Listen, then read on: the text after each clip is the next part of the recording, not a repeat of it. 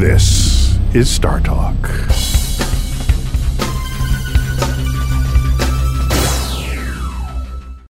Welcome to Star Talk All Stars. I'm Janna Levin, your all star host for the day. I'm an astrophysicist and author. Joining me as co host is the funny Matt Kirshen, host of Probably Science. Hi, Thank you, Matt. Jenna. How's it going? Welcome back. Oh, thanks for having me back. It's been like 10 minutes. Yeah, it's nice to be here in space. it's great to have you. And I also want to introduce one of my favorite people in the world. Joining us in the studio, Ray Weiss, Well, thank you, Janna. otherwise known as Rainer Weiss for long. Great to have you. Ray is professor emeritus uh, from MIT. He is also one of the original architects of the LIGO detector, which announced the detection of gravitational waves last year. It was this year. Why does the prompt say last year? Well, it happened last year. It happened last year. Sorry, guys. It was one of the most groundbreaking discoveries of modern astrophysics and very personally important to me. Ray is uh, one of the founders of the LIGO instrument and continues to work on the instrument all the time, as I know because I've been to the sites with you. you kindly let me perform. You slogged very with me in the tunnel, I remember Yes, in the heat of Louisiana. It was amazing. So it's so great to have you here. We're going to talk about LIGO and gravitational waves and black holes. So I think what we want to draw out is why this discovery was so important. I think that when people heard about it, it was though the whole world stopped in February 11th when the announcement was made. And for a minute, it was so exciting. Everybody was frozen. And then I felt like an hour later, people just weren't sure what it was all about. it's hard to understand. I mean, I, I've got it covered because I'm obviously good on these things, but just for everyone else, if you could just kind of give a vague overview. Well, I'll try, but I, you know, I, I was as mystified as you in the fact that it had this enormous public recognition. Oh, yeah.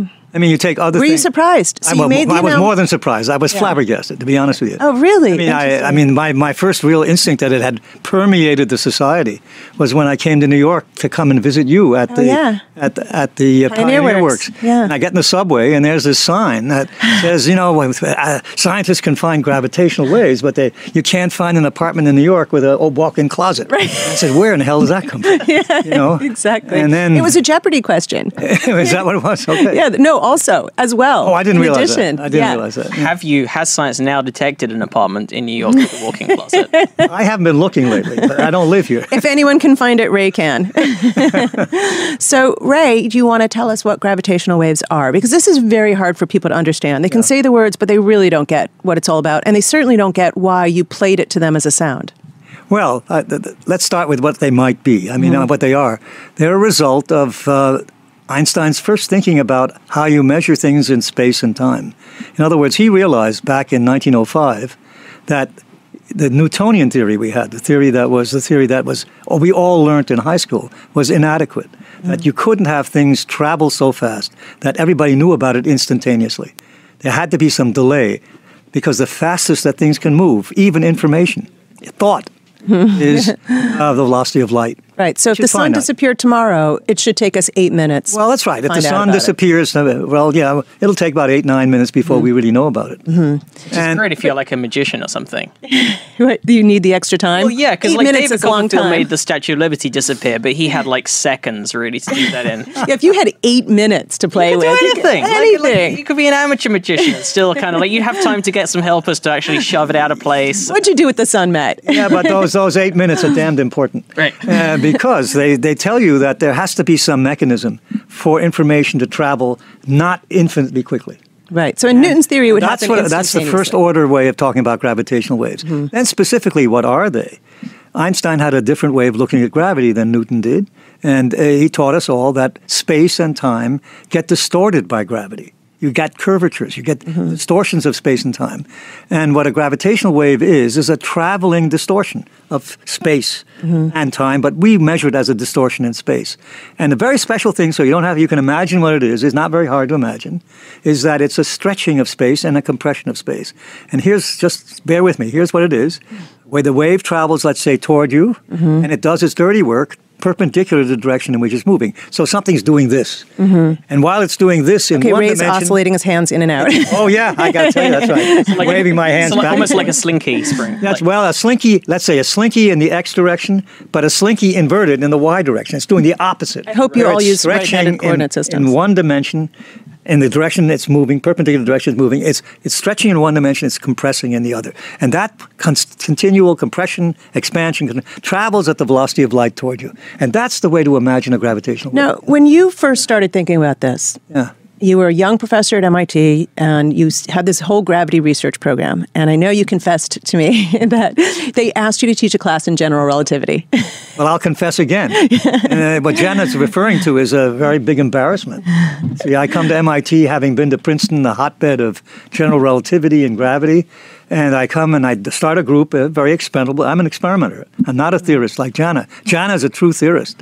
But On I'm an experimenter. I deal with things with my hands, and and uh, what You what hap- already like before the show even started. he was using his hands. Well, yeah, before the show started, you were kind of looking at the microphone and like taking it apart. Like you can't help yourself. No, You're you looking at the can't. switchboard. Yeah, you got to do that. You got to find out what you're what what you're surrounded by. Come on, Yeah. that's part of the world. Yeah, palpate, palpate Yeah, the world. So you know, it's tactile and it's all sort of seeing things. But anyway, so as Janna says, that what happened is that I'm running this group that is supposedly about very complicated topics like cosmology, which is the history of the universe, and also gravitation. Okay, those were the two things I started.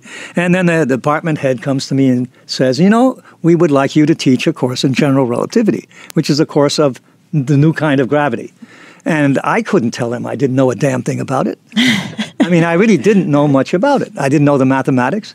I mean, the students, when I finally started teaching, were probably barely, uh, I was barely half a day ahead of the students, if at all. Right. Okay? So here I go, and I, they ask me a very hard question as we go along. The course has its ups and downs, as you can well imagine. And they asked me a hard question. They said, Look, what is a gravitational wave? And I tried to answer it. But what was going on at that time was that Joe Weber, who was a physicist at the University of Maryland, had begun to talk about that he might have discovered gravitational waves. Okay? And this would have his campaign about- started in the 50s to No, this was started in the 60s. 60 And- to late 60s. Uh, well, made his he started really quite early in 62, and he made the announcement that he had discovered gravitational waves in 1969. That caused a tremendous furor. It was incredibly famous. Uh, well, yeah. And he was lying. He was just No, full- no, no. Don't, don't say lying. That's not the right word. We're all very defensive about Joe now. It's like I don't want to brag, but I also did discover gravitational waves like about a month before you guys. That's good. I'm glad of that. oh, what did yours look like? Oh, it was just like it was like I just put a cup on a table and kind of wobbled a bit. and the well, water yeah. wobbled, and he knew that they were gravitational waves. It's like those. Jurassic Park. Yeah, well, like those two birds in the New Yorker cartoon. yeah. Probably saw that cartoon. I didn't see it. two birds sitting. This is right after the discovery mm-hmm. again. Two birds sitting on a branch. It was on the 12th of February. We announced on the 11th of February. So, so mm-hmm. somebody had prior information. Right. But these two birds, two birds are looking one, one looking at the other, and the for one says, "Hey."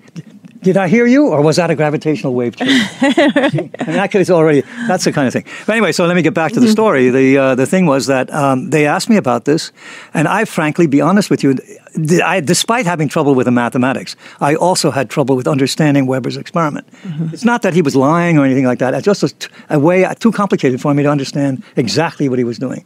So I spent a lot of time one night thinking about how could I explain how, what a gravitational wave does and how would you detect it in the most pristine, simple-minded way possible. And that's where this haiku, as you call it, Yeah. came about, which is the, uh, the, I thought, well, know, one way to do it is send some masses out there, put them out in outer space, put clocks on them, two clocks, one on one, clock on the other, and have a light beam go from one to the other and measure the time. That's all. Yeah. Very straightforward measurement. And they'd have to be sort of floating, so that when floating out there. I mean, like uh, bobbing on the wave of the of, of the ocean. If something well, floats on they're the actually just moving along without mm-hmm. any forces on them. Mm-hmm. And then all of a sudden, a gravitational wave comes along and it changes the time that light takes that goes between them.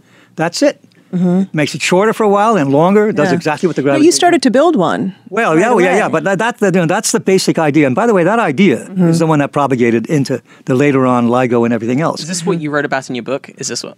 Oh, yeah, yeah. So um, I was fascinated with you mentioned Ray looking at the microphones and all this stuff. I was fascinated that Ray said that he started life with one ambition, which was to make music easier to hear. That's right, And yeah. then you dreamt up, which is basically a cosmic recording device, this sort of insane, gigantic cosmic recording device to record sounds from space. She was the only one in my whole life who ever made that analogy, and she was right. You know, I mean, she, I oh, told her the story. Awesome. And you, you, because I think you have a musical background, or around you is music, and Yeah. understood this right away. yeah. But it's absolutely true. It was. Yeah. So What's the book called? Um, Black Hole Blues and other songs from outer space, which, if I was Neil deGrasse Tyson, I would say in an awesome, deep DJ voice. I think I do have him recorded saying it. I, I should air it. Just play that in at that point. right, exactly. Just right, edit that in.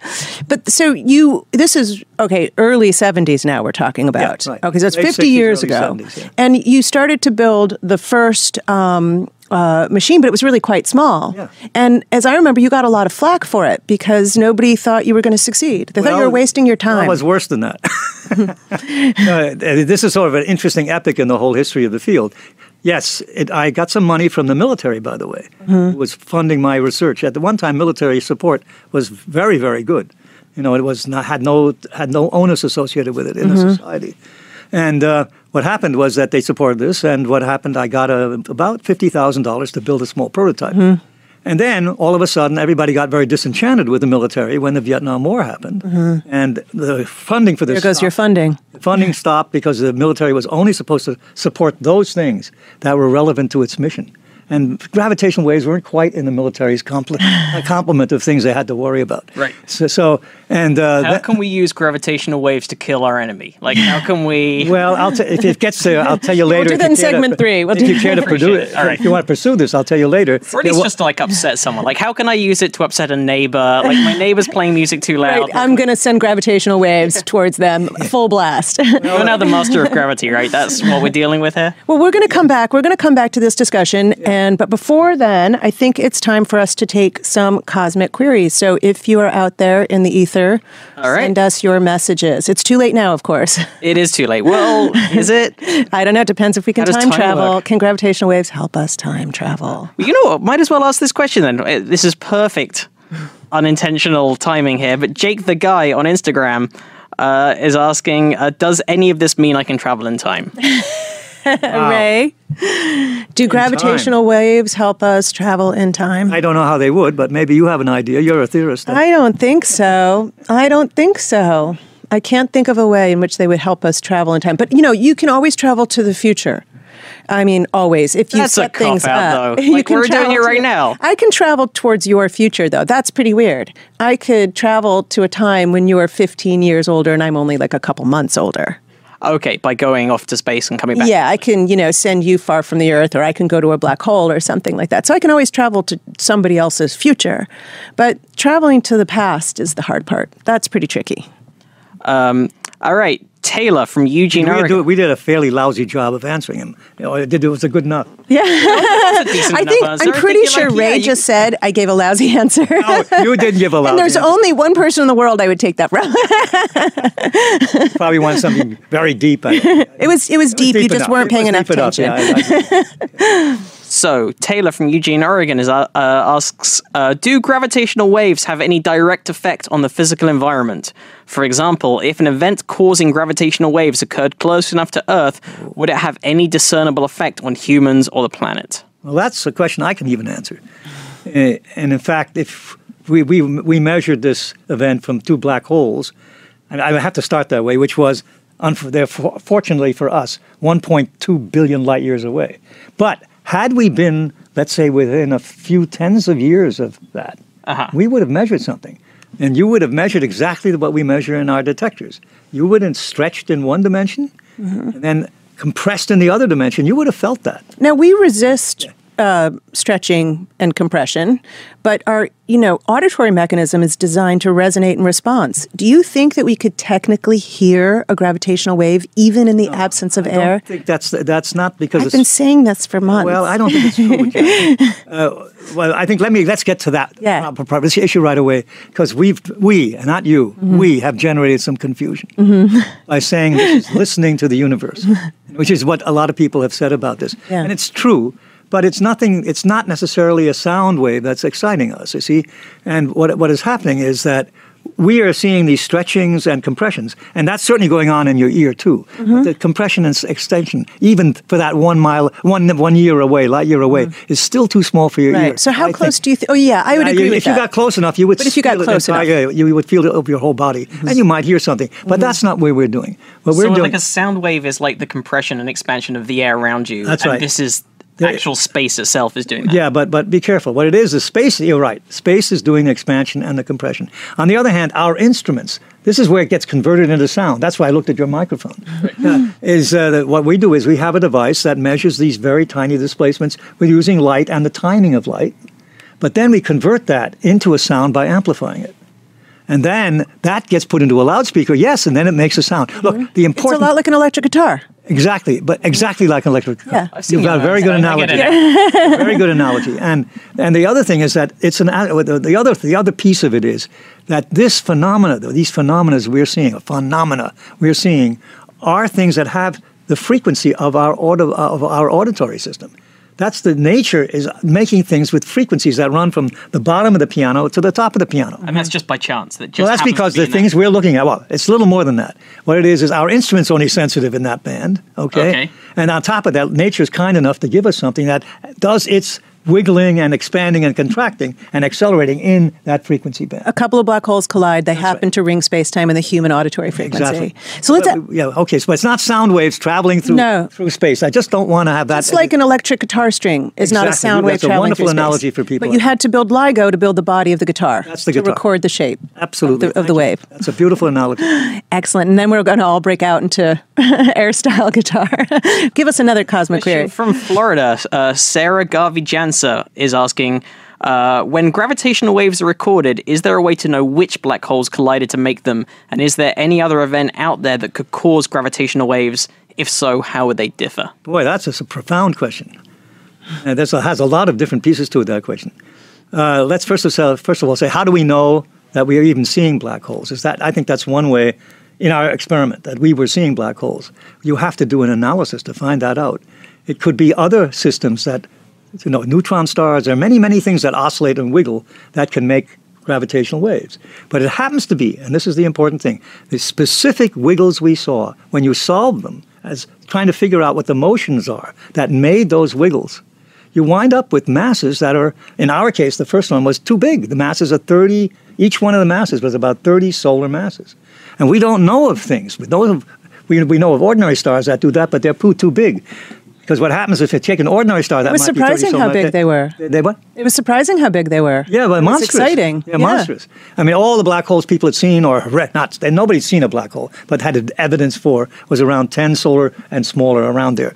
No, the important thing is that once you make the calculation that you know it's about 30 solar masses that are jiggling around, you then say, my God, look how close they are but from the equations. You can say, they're much closer than any star. They're, they would be inside of each other. Yeah, they're a couple hundred kilometers across. These things are no bigger than the, just the size of Connecticut, maybe. Mm-hmm. yeah. Or, you know, and or even smaller. Maybe The only things that big that can also be that close are black holes. Well, that's that's the argument.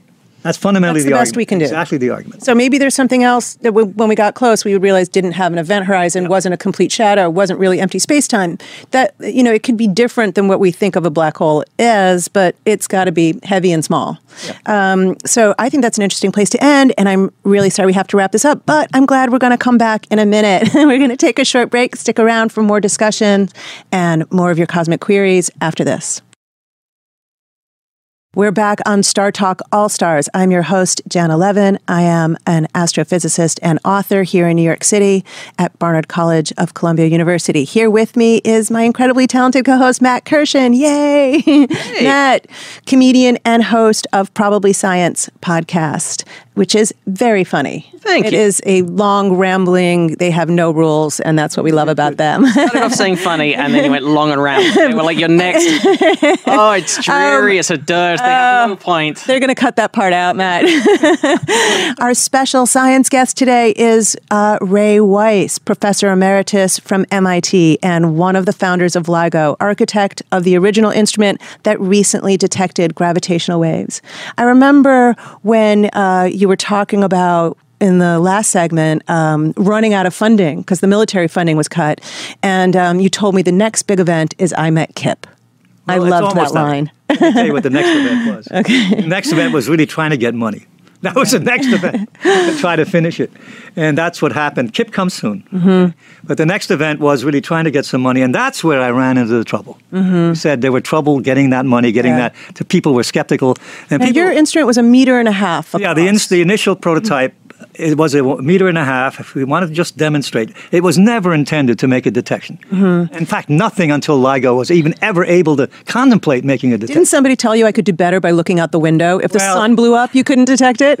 Yeah, well, one of my graduate students, the first time I ever put a graduate student on the project, had a terrible time with his with with my colleagues because they had no measurement of a real scientific result. They had a beautiful piece of technology, but that's not what you get a PhD for in physics necessarily. Uh, But let's get away from that because you asked the question. So what happened is they the um, I tried to get money and I didn't. And the, what the what happened is the is the National Science Foundation, which is what they do always, sends proposals to everybody who knows something about this. And what they did is they sent it to Europe. And the Europeans don't have quite the same mores about an American proposal. And I had a very interesting conversation with a guy from the Max Planck Institute. And this is after your grant was declined. yes. Well, yeah, the, that's right. Yeah, it was declined. So here you are with no money. Yeah, yeah. Here I, in 1975 or so, we had started building the thing in 72. Yeah. And uh, I was trying to finish it. And uh, so we got this wonderful call from a guy at the Max Planck, and he says, "You know, we've been working on Weber bars. We didn't see anything. We, and by the way, they had done a beautiful job of not seeing anything. Right. You- sometimes not seeing something is better than seeing something, especially if In the it's case. not there. In that case. Yeah. Or like if you're talking about my dancing. And- it's better to not see. It's better to not see.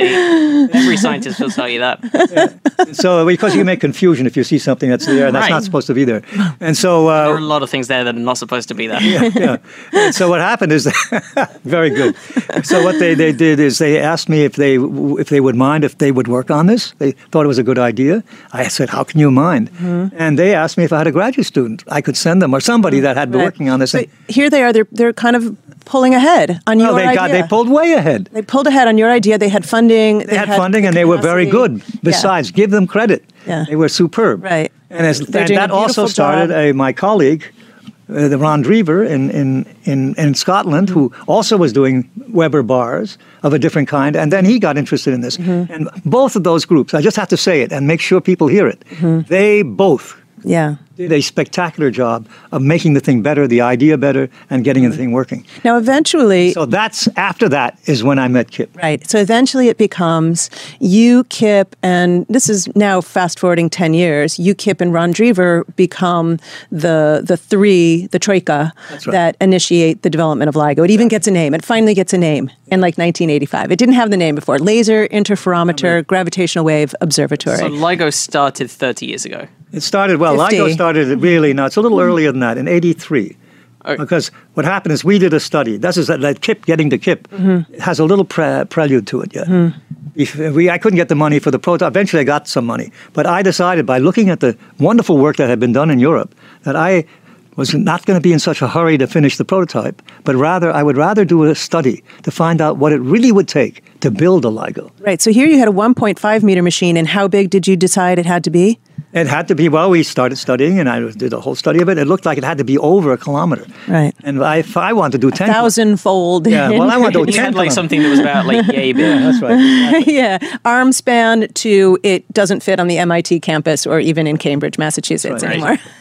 Most of my experiments like the size of a matchbox. right. They involve Nowadays, they even get smaller, you know, these nanotechnology things, but you can't do gravitational waves for that way. Why? You can't do it because the amount of motion is bigger, the amount of motion the gravitational wave induces is proportional to the size of the system. That- See, what's constant in a gravitational wave is the strain. That's getting a little technical. Mm-hmm. But that's the ratio of the added displacement, the compression or expansion of the gravity wave, divided by the distance that the objects are already apart. And that, that number, that ratio is a constant. Yeah, it's very small. So LIGO now is has these mirrors suspended at the corners of this L-shaped, four kilometer long, two instruments on two different coasts, one in Louisiana, one in Hanford. By how much are the mirrors displaced? You're describing that that's I- the same. Do you mind so if for I four use uh, kilometers, exponential notation? I have to. I, I can translate. you can translate. Well, it's 10 to the minus 18 meters. So uh, it's which about is a one, million trillion, okay. You like that? Fine. a millionth of a trillionth of the size of the arm. so arm. over four kilometers, it's very small. Which is how it, it it's like Well, no, uh, no, it's 10 to the minus 21 is the strain, Mm-hmm. and it's 10 to the minus 18 is the amount of motion in a four kilometer arm. Uh, right. So that comes to about a ten thousandth of the width of a proton. exactly. Yeah. That's And exactly you right. had to convince who to let you build this? Well, a lot of people, and that was the thing. You see, when you tell you tell somebody you're going to measure, tell an engineer, I mean, a solid, well-rounded engineer that you're going to measure something at 10 to minus 21, which is really the right number to use because that's what the gravitational field strength is. They look at you like you were sort of a madman, and uh, you know, I mean, 10, nothing gets measured at that 10 to minus 21. So that's the first problem you have. The second problem you have is you got a nut like me. Trying to convince some heavy that you know you can do this. right. Now, why should they trust me? You know, that's the other problem. I had no reputation for Well, that. plus people weren't even sure there were black holes out there for a large part of your initiative. and you and what Janna just hit is the fundamental problem that really the fundamental problem that we had, which was nobody could tell us how much, how what were the sources. So now we have three, a triple go. That's really bad. A triple no. Let's put it that way. An, an insanely small number. Mm-hmm. A guy who's a little bit of a flake. Okay, mm-hmm. driving it. And uh, that would be you. yes, I'm afraid so. and, and then nobody can attest that there's real sources. and people at MIT, where I was a where I was a faculty, saying black holes didn't exist. See, that was a whole uh, backdrop of this as So well. what You're trying to possessed you to keep them to going? spend money to detect the effects of something that they don't think exists. That's right, and it's a lot of money, a hundred million bucks about. Well, Ray, you didn't know that they existed either. I mean, you didn't know. So what possessed you to keep going? I mean, it is insane. Well, I, I, I'm going to Good give you a very good silly, insane. silly answer, which is the truth. Okay. Uh, a really silly answer. Mm-hmm. You think I'm a really profound scientist? That's baloney. but I enjoyed the work, Mm-hmm. and I enjoyed the people, and that was what drove it. Mm-hmm. I hate to tell you that. It was interesting work to do. I think that's a great thing for people to understand. yeah. Scientists do what they do because they love it, not necessarily out of ego satisfaction. no, the end when I- result was was it was an interesting result. Could we get such a result? It was a good gamble to take. Yeah. But that wasn't the thing that drove me. I have to tell you that. Yeah. It is something that I get because, like, when I'm doing my experiments on the effects of paint drinking on blindness, uh, like it's not it's not the glory. I'm not going for the glory. It's actually it's just about the work and it's fun. I enjoy it. And you fully expect, though, that there will be glory at the end of yeah, the day. I expect that there might. There's a bit of me in the back of the mind that's like, yeah, it is going to cause you're gonna, blindness, and I'm you're gonna be the name of a paint color. I will be able to write it up. But at the time, you just do it. You just drink that paint and you write down your results as best you're able to write. Yeah, so now we get to Kip because see, Kip was a different kind of person. Kip was a theorist, okay, and he had spent a lot of his life thinking about what might be the sources of gravitational waves. And in fact, he started writing some very elegant stuff already in the 70s, early 70s, about if there were a way to measure gravitational waves, what would be interesting to detect. Mm-hmm. And he started inventing a lot of very interesting things. So Kip ideas. really pushed the science case. And you know, he was so cool headed. He was just totally unflappable in the sense that even when other people were saying, we won't detect black holes, we won't detect black holes until 2020, some people told me, it's as not- recently as August, right? And Kip was like, nope, black holes first. Black holes are going to be first. So he, he really pushed that scientific case. Well, and he had a and he had good reason because you see, he had developed a very probably one of the most prestigious groups in the country for the theoretical parts of gravitation. He had, uh, he, it's interesting. Kip and I, we didn't know it. Well, Kip tells me he thinks he remembers, but I don't. We were both at Princeton together at the same time. I was a postdoc. He was a grad student. And by the way, Joe Weber was there also exactly Huh? the same time. With John Wheeler. With John Wheeler, the, exactly. the American uh, granddaddy of Yep, American right. relativists. yeah. So Kip was the reason I think what's so important for Kip to be part of it is he gave it a a certain cachet. I mean, that the fact is he showed people that it was possible that you could have sources besides the one that anybody all everybody knew about, Supernova. which was supernova. Yeah. Mhm. So when a star explodes, it can wobble space time, which we now think is probably the hardest thing It's a stinker. to It's go a for. it. Yeah, it's a very hard so, source to. So uh, let's, uh, before we get to the discussion of the actual discovery, let's take some cosmic queries. All right. So uh, Gabriel Thielen, on uh, who's a Patreon patron, says What kind of patron? Patreon. It's a website that lets people give They money are to shows like supporters of don't the what that is. fabulous show. financial supporter of the show. Uh, and Gabriel asks theoretically, is there anything stopping gravitational waves from traveling faster than the speed of light? Is uh, uh, it is the same phenomenon, is it not, as a theoretically or theoretical localized artificial space-time distortion or warp? Thank you very much. Can I try this one and then Yeah, Ray, you do- jump in? So just like there are light waves, electromagnetic waves, which is radiation, there is a particle complement to that, and that is a massless particle, and it travels at the speed of light. We think that that's exactly analogous to what's happening with gravitational waves, that there's a wave in the uh, gravitational um, field, and that there is a particle called the graviton, which is massless in Einstein's theory. That might be wrong, but in Einstein's theory, it's massless. And in that case, like all massless things, it travels at the speed of light. Um, no faster, no slower. But that could be wrong. It's very hard to test the speed of light um, by looking at gravitational waves. I'm sorry, the speed of the gravitational waves. It's very hard to test, isn't it? Well, we try to make an attempt. Uh, mm-hmm. you, you, want to hear about that? It's yeah. very. I mean, if we ever get, I mean, there's a future and there's a current. I'll give you the future because it's easier to understand now that we are in the business finally of detecting things, people will try to look for not just bursts of gravitational waves, but rather ones that are very steady radiators, like you know, an antenna on a transmitter blowing its waves out into mm-hmm. space, like a neutron star with a bump on a it. Neutron, that's right. like a Perfect. paddle. Neutron star with a bump on it that's rotating, and so it gives a nice continuous wave, like a monotone. Yeah, exactly. Well, it's slowly decaying, but that's it's a monotone. You're absolutely right. Over our time scale. and then what happens is a very interesting thing. You can do a very simple thing that you, even I can imagine. Mm-hmm. You can look at that source as we move around in the in our orbit in the solar system, and you will get added time each time. You know, this source will be someplace in the orbit outside of our orbit, mm-hmm. and we go around, and it takes different lengths of time for the mm-hmm. signal to get to us. And since we know our velocity, we can get the velocity of light because we increase the distance to the to the object. Mm-hmm. We know how much we increased it by. So it's a very straightforward kinematic measurement. On the other hand, the, uh, we already have sort of a quasi measurement of the velocity of the gravitational waves from a simple thing. We saw, I have to explain, as, as mm-hmm. Janna said, we have two of these detectors, mm-hmm. one in Louisiana mm-hmm. and another one in Washington State. And we saw the signal first in mm-hmm. Louisiana.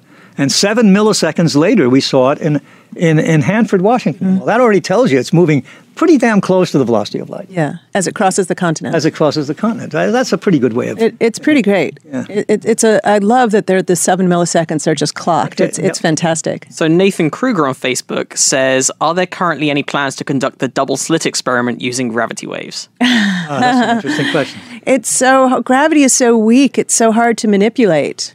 Um, Ray, what do you think? Well, I'll the, tell you what the real problem is. Uh, there are two problems. Mm-hmm. One of them is you can't make us. We, you would have to make an artificial source to do that. Mm-hmm. And when you start doing that, you'll find out that you just don't have the power. You don't. Can, you can't accelerate enough mass and move it fast enough so that you can even detect the waves. Yeah. And Einstein said this in his very first paper on gravitational waves in 1916. He writes a lovely sentence at the end of the paper, saying, "Look." He, he points, points to all the calculations. He says, "No, it's very unlikely. In fact, he doesn't even say unlikely. It's impossible that these waves will have any physical consequence that we can measure because of that, that he tried to look at things like st- stars that what he knew about, or locomotives smashing into each other. Well, I'm making that up because I don't know what he really thought about. I mean, that piece of paper that says that's where he did his calculation. Yeah, he didn't believe black holes were real. So yeah, well, the other thing is black holes were even not even yeah. be considered at that moment. Yeah. But just the calculation where he came so pessimistic about this, that I'd, I'd like to have to see a piece of paper that has that. Mm-hmm. he must have done it. So the fact so, that uh, Einstein didn't think black holes are real and I do makes me smarter than Einstein. Like what are we? no, you're just a little later. That's all. if you time traveled to before Einstein and believed in black holes, that would make you pretty oh boy, smart. that Do we have one last? We've got a minute for our last well, cosmic we'll theory. Really question. quick. I didn't answer the question, but never oh, mind. Sorry, I know. I don't know. You need to make an artificial source to make an interference pattern. And right. That's why I was. I just don't think we can do it unless. Yeah. So Mary, uh, not gonna tell ya. I don't think that's her real name. I'm almost guaranteeing that it's not. uh, says, I asked this before as a silly question, but I've been thinking about it. Maybe it's not so silly. If gravitational waves were represented by colors, what would they be and why or how? Hmm. That's pretty well. easy. Yeah, I mean, the frequency of the sound can be translated directly to the frequency of light, which is a specific color. That's right. So, right, what colors would they be? They'd be they'd be uh, well, these would well be outside of the eye. Completely yeah. out of the eye. Your eye would have to be like the size of uh, a huge radio. I don't know, a very big thing. Um, oh, I'm sorry to shorten that question, but we have to wrap this part up. The segment. Uh, stick around for more discussion, and we're going to discuss the actual discovery of the first black hole collisions, and also the lightning round of your cosmic queries. Stay tuned. We are back on StarTalk All Stars. I'm your All Star host today, Janna Levin. In the studio with me, we have my comedic co host, Matt Kirshen. Hey, Janna. And our science guest, Ray Weiss, Hi. to talk more about the LIGO discovery. Good to see you again, 10 seconds later. now, a lot of people are talking about the discovery, so let's give people a sense of what actually happened. It was about, what, 1.3 billion years ago? Uh, two black holes collided. Now, those black holes might have lived together a long time. What about the gravitational waves when they were far apart, when they first formed black holes, when the stars died? What about those gravitational waves? You had an instrument up in 2000. Yeah. Well, let's let's be honest about why we didn't see it in the year Mm-hmm. 2000. That's what you're complaining about, right? Well, really I a think you are. complaint. Uh, we didn't have those an- gravitational I'll tell you waves have been coming across us since multi-celled Yeah. organisms were fossilizing Hey, on the let's, Earth. Let's start with what must have been the case with these. Mm-hmm. Is and I think this is probably going to hold, even though there are other ideas now Mm-hmm. about this. But uh, we, as you say, we saw the thing that happened about 1.2, 1.3 billion years ago, Mm-hmm. And we saw it at its end point, at the very end, when the two, two black holes were getting closer and closer. They go orbiting around each other, Mm-hmm. and then all of a sudden they hit each other, and they make a new black hole. That's what Mm-hmm. they do. Is when you do, they swallow each other as their event horizons come, come, come together. And you wound up with, let's say there were two 30 solar mass stars to begin with, and you wind up with a 57 solar mass black hole Mm-hmm. when they make a new one. So the first thing you have to explain is where did that three solar mass? They lost some mass. well, they went someplace. Well, they went into gravitational waves. Mm-hmm. And well, that's unbelievable when you think about it. Right, so it's completely dark. None of it comes out as light. Nothing comes out in light. if I pointed a We- telescope at these two black holes colliding, I would see nothing. See nothing, and that's one of the tragedies because you'd love to be able to see something so hmm. you could identify where it is. Right. We don't have the faintest idea where it is in the sky, except for the fact that it hit Louisiana first Mm-hmm. from the southern and- sky. From the southern sky and went up. So we have sort of a banana in the sky where we think this thing comes from. Mm-hmm. But to, we were sort of a thousand square degrees of ignorance is what we Right, have. so now there's a black hole out there and it's gone quiet, and we can't look at it either. Nope, it's gone, and you don't know where to, you, you don't know where to tell people to go look for it. Right. So that's sort of something we want to fix. But we'll get to how we fix that in a minute. But let, let, us get back to what happened before we saw them. Okay, and there it's a tricky one. It depends how they got made. Yeah, how did those See, black and holes that's, form? in the uh, if they place? got, and we don't know how it got made, and that's going to be one of the more interesting scientific questions as we, when we go back on the air and begin to see a lot of these things, we can begin to contemplate. But there are two ideas that people had right away. One thing is a star collapses. That's called common envelope, and they come together and they two, make two black holes. Mm-hmm. By the way, Hans Bethe explained to me many years ago, just like Kip, that that's the first thing we would see. Mm-hmm. Oh, okay, that was back in the 1990. Well, he's still alive. Mm-hmm. Uh, so that's one thing. That's one method. That could be Mm-hmm. requires a star that's pretty heavy 60 solar, 70, 80 a solar mass. star. Yeah, big star, big mammoth star. Yeah. So where did that come from? Okay, that's a question. But then the other possibility, which is not quite as dramatic, is that we have things which are called globular clusters. What are those? Those are regions in our galaxy, and every galaxy has places where a lot of star formation forms simultaneously.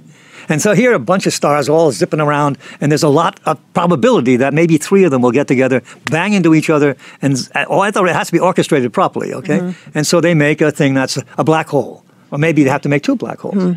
But No, because- why can't it just be a big star that died and made a black hole? well, it's too heavy. it's well, it's well, yeah. Be careful, Janna. It could be that, and people are thinking that. And some people even let me now go on. These are the. Decay into a very technical conversation. This gets into something really quite tricky. But let me say that's what about the metallicity of this? Ah, no, no, no, no, no, Come on, let's get away from that. But the uh, the That was impor- about to be my question. I mean, your question. You were going to ask that, right? Yeah, I was gonna ask yeah, Well, that. yeah, yeah, okay. Well, the hell with the metallicity for a moment. So, so we only see the final fraction of a second. How much of that collision do you actually detect? uh, Did LIGO detect? LIGO detected only about 0.2, point by, let's say a quarter of a second of this whole thing. Quarter of a second. So it was emitting the gravitational waves. It just didn't get loud enough until that Eh, final. well, to be a careful, second. it's two reasons. Yes, you're right, but the real reason we didn't catch it is because our detector can't detect anything with very low frequencies. As I told you, Mm-hmm. it goes from the bottom of the piano to the top of the piano. So this is a rumble. Once they're very far apart, those stars, if they have been stars, if they started far apart, Mm-hmm. they might not have. You don't know that. Suppose, like every other thing, they started far apart, then they would be going very slowly around each other. Yeah, Hours, periods of hours. Mm-hmm. And that would be low frequency. That'd be well very. we don't have any detection. sensitivity, but something later in the in the history of man will have that sensitivity. Mm-hmm. It's called LISA. That's the space version of LIGO. Okay. I love your optimism. Uh, well, it's going to happen.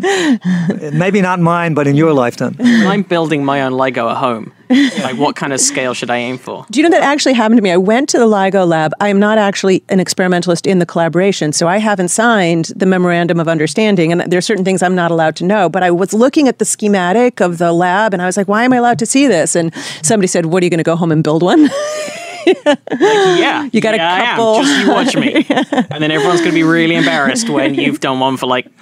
Well, I'll tell you, if you come up with a clever idea that doesn't need something so big, and people at one time thought maybe optical fibers, I won't go into it all. Mm-hmm. None of these ideas have worked out, but people are all the time thinking about how could they make a small version of something like this that is as sensitive. Mm-hmm. But let me go back. The, the, the, so what you have is these big things that they're very, let's suppose they got started mm-hmm. separately.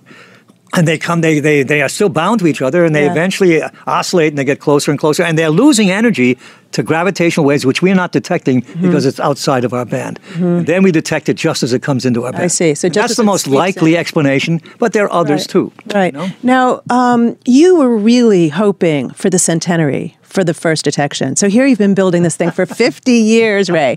I can't tell you how many times somebody said to me, "We better go ask Ray." You know, on site, you're doing experiments, you're you're walking the beam tubes, and you want it to be 2015. You wanted that so badly, I know. And 16 or 15, 15 was good, 16 was the latest. okay, so you were willing to take 16, and then if not that, you would find an Einstein paper that was, you know, It's a 2018 maybe- right. paper, but that was it.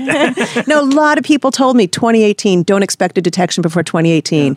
But on September 14th, 2015, Yep. this struck. You, it must have blown your mind. I mean, what is the experience of waking up that morning and checking the logs and Well, I'm I right in seeing? thinking it was like it was the practice run that like that wasn't meant to be the run that detected anything, right? You're absolutely on the mark. That's correct. Yeah, it's even worse than that. What happened is we, we didn't expect this, and when, as Janna points out, I happened to be on vacation. I had been at the site the, the days before that, and I almost screwed it up. Uh, do you know that story? I think. Yeah. But I do want to Tell tell you the story Yeah. because I I was sent by by my boss uh, Peter Fritschel, who is the young student that I had, now is a senior member of this thing. He says, "Weiss, you got to go down there fix the RF interference. That's a Radio frequency. Radio radio frequency interference, and because it'll disturb the whole run." So I went down there and I saw what was really a big mess. I mean, FCC, you know, the Federal Co- Co- Communications Commission would have sent their truck there and shut us off because we put put out so much RF. And then I found out the problem was, and I said to Peter. Look, uh, this is going to take a week to fix up. I, I can't. I don't. And they had a big conference, and the reason why they told me no was because they had committed themselves to making a run two days later. I was Just there. left it like it was. It was a run, and you had to. And he said, "Look, we have all these people coming from all over the country, all over the world, coming to the sites. We don't want to jeopardize this. And the, your, the RF, if it's a problem, well, it can't kill us." And I said, "No, it won't kill us for an impulsive source, but if you're looking for periodic sources, it might." And so we took that gamble, and Peter said, "Let's come home." Okay. Yeah. And thank God I went. 24 hours later. Yeah, well, that's what about three, uh, two days later. It was a, two, uh, three, it was a Thursday. The thing happened on a. It, yeah, it, was, happened on a Monday. It happened on Monday, so it was four days later. Okay. So you check. What's and so uh, you asked, what did I think? Yeah, you Well, check I- the log. You wake up 8 a.m. in Well, I'll tell you what happened. That was really cute. I went to went to log. We were on vacation. My wife Mm-hmm. and son were uh, with me, and, and her and and her his and his his wife. And I was looking at the log, which I do every morning, Mm-hmm. and I see this thing, which was very cryptic. It says we're canceling a fix-it day. Now we have fix-it day every Tuesday. Mm-hmm. You know, we are running in the middle of a run, even in an engineering one. We when we find all these things wrong, we don't want to mess with the apparatus, but we do it at a certain time so both sites are dead at the same time. And they said, "No, we're canceling." it. so I look at the other site, same damn thing. Uh, We're canceling Fix It Day. So I call up, "What's the hell? What's going on?" And they say, "Well," and then I, it didn't take long. I began to get email, and then very quickly, within about half an hour after that, I saw an absolutely magnificent curve, mm-hmm. which was this this signal, which now is on people's dresses. It's, Yeah. it's in everywhere, and it was this this this binary black hole, thirty solar masses. Mm-hmm. And I you- look at it, it's and on says, it. holy mackerel, this has mm-hmm. got to be a fake. really mackerel that you said? Yes. well, maybe not. I'm trying to be careful. He's yeah, he's cleaning it up for air. if I know you, Ray, that's not what you smokes, said. Gee whiz! No, none of those. You're those. a 1920s paper boy. Say, mister, mister, you got some scoops. It was really something when in February, all these months later, the announcement was made, and everybody just shared in this incredible excitement. That was really a moment in history. And it was well. We did a lot of work between the time we we found it, and then Yeah. because we didn't believe it. Yeah. Let's be honest. I mean, Yeah. Janna, that was such a big signal. We mm-hmm. never expected such a big Right. Amazing. Okay, we're going to go quickly to the lightning round. Are we ready? All right. Fire, rapid fire. Uh, Carl West on Instagram says, "Would it be possible for gravitational waves to alter matter as it passes through? E.g., if matter was too close to the source of the gravitational waves, could it become damaged or altered by the sheer energy or force of the waves propagating through the fabric of space-time?" That's so easy to answer so fast. Gravitational waves are the most pen- penetrating things that are that man has ever encountered. They go through everything. Nothing's going to stop them. Go right through the earth. All right. Uh, do gravitational waves cancel each other out like sound waves? No. Beautiful. Uh, well, that's, let me be parenthetic about it. They could, but it would be taking an enormous amount of pre- precision to do that. You could have a compression while the other one has a, a, a rarefaction. So, Like yeah, but water. it's, it's, it's not impossible, but my God, in the real world, it's not going to happen. All right. Um, if two black holes collided near us, what uh, would the gravitational waves be strong enough to disrupt our own magnetic field? What what could happen because of that clash? Well, if that collision happened in our solar system, we would be, we might not even be here. and And, that- I'll tell you what happens. We would Oh, in our stre- solar system, yeah. Yeah, uh, we, we, we, we would be stretched and compressed in such a ways that things could easily come apart. that question, by the way, Earth was from Mike up. Schneiders on Facebook. Okay. Um, David Norio on Facebook says, "Why are we referring to gravity as a force since it's the re- result of the curvature of space-time? And what about the other forces? Are they also the result of something we can't see yet?" Well, that's an interesting question, and I can't answer it because it may very well be we don't have the fi- the final theory. But maybe you should try. We're that. loose in this language. It's true that Einstein made us realize that in some sense gravity is not a force, that we're falling freely in a curved space-time. We're not actually being touched and pulled upon. But there's another way to look at it that makes it look like a lot of the other forces. So electric fields permeate space and affect things. Gravitational fields permeate space and affect things. There's a way of making them sound more parallel. Yeah. And and there's always force carriers, gravitational waves, light waves, weak force carriers, the gauge Uh, you, can, re- you can recast gravitation as Yeah. Steve Weinberg did, for Exactly. example, as a field theory if you want. You don't have to use Einstein's beautiful theory. Well, what people say is if Einstein hadn't discovered uh, curved space-time theory, we'd be talking about it in this much more particle physicsy sort of a way. All right. Uh, the Scarlet Speedster on Twitter says, uh, "How do gravitational waves affect time slash perception of time? What would need to occur to have significant changes?" Well, I don't know Mm-hmm. how, if I can answer that. The metric that I use does not have the clocks perturbed This is by the gravitational waves. Yeah, so it's like um, Eh, what what I call left isn't what you call left. It's a mixture of your left and right. We tend to orient our space time so it's only the space that changes, not the time. But you could orient your space time differently, where you would measure it being in the time direction. It's not easy stuff. All right. Tony Hale on Facebook says, "Do gravitational waves reflect light? And if so, could you dial in an image like flipping a page in a book?"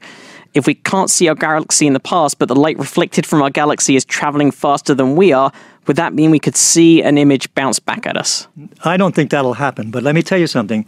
There's a very nice way of thinking about gravitational waves affecting the propagation of light. You don't have to have mirrors doing it. In other words, they, they interact as to make sidebands on the light. That's a complicated way of saying it, but it, you, for example, some of the other ways of looking at gravitational waves do not use mirrors, like the pulsar timing uh, does not use mirrors. So consequently, there's an interaction between gravitational waves and the propagation of light. Yeah, that is some hard stuff. I'm not even going to try to clear it up because we're at the end of our show. Thank dear. you so much for the excellent questions. It's been a great show today, Ray. Always an honor and thank a you for pleasure having to me. Talk to you, Yeah. Matt. So great to have you on. Check you. out Probably Science at Matt Kirshen on your Twitter feed. Uh, thanks so much for being here with me. This has been StarTalk All Stars. Thanks for listening. See you in the multiverse. This is StarTalk.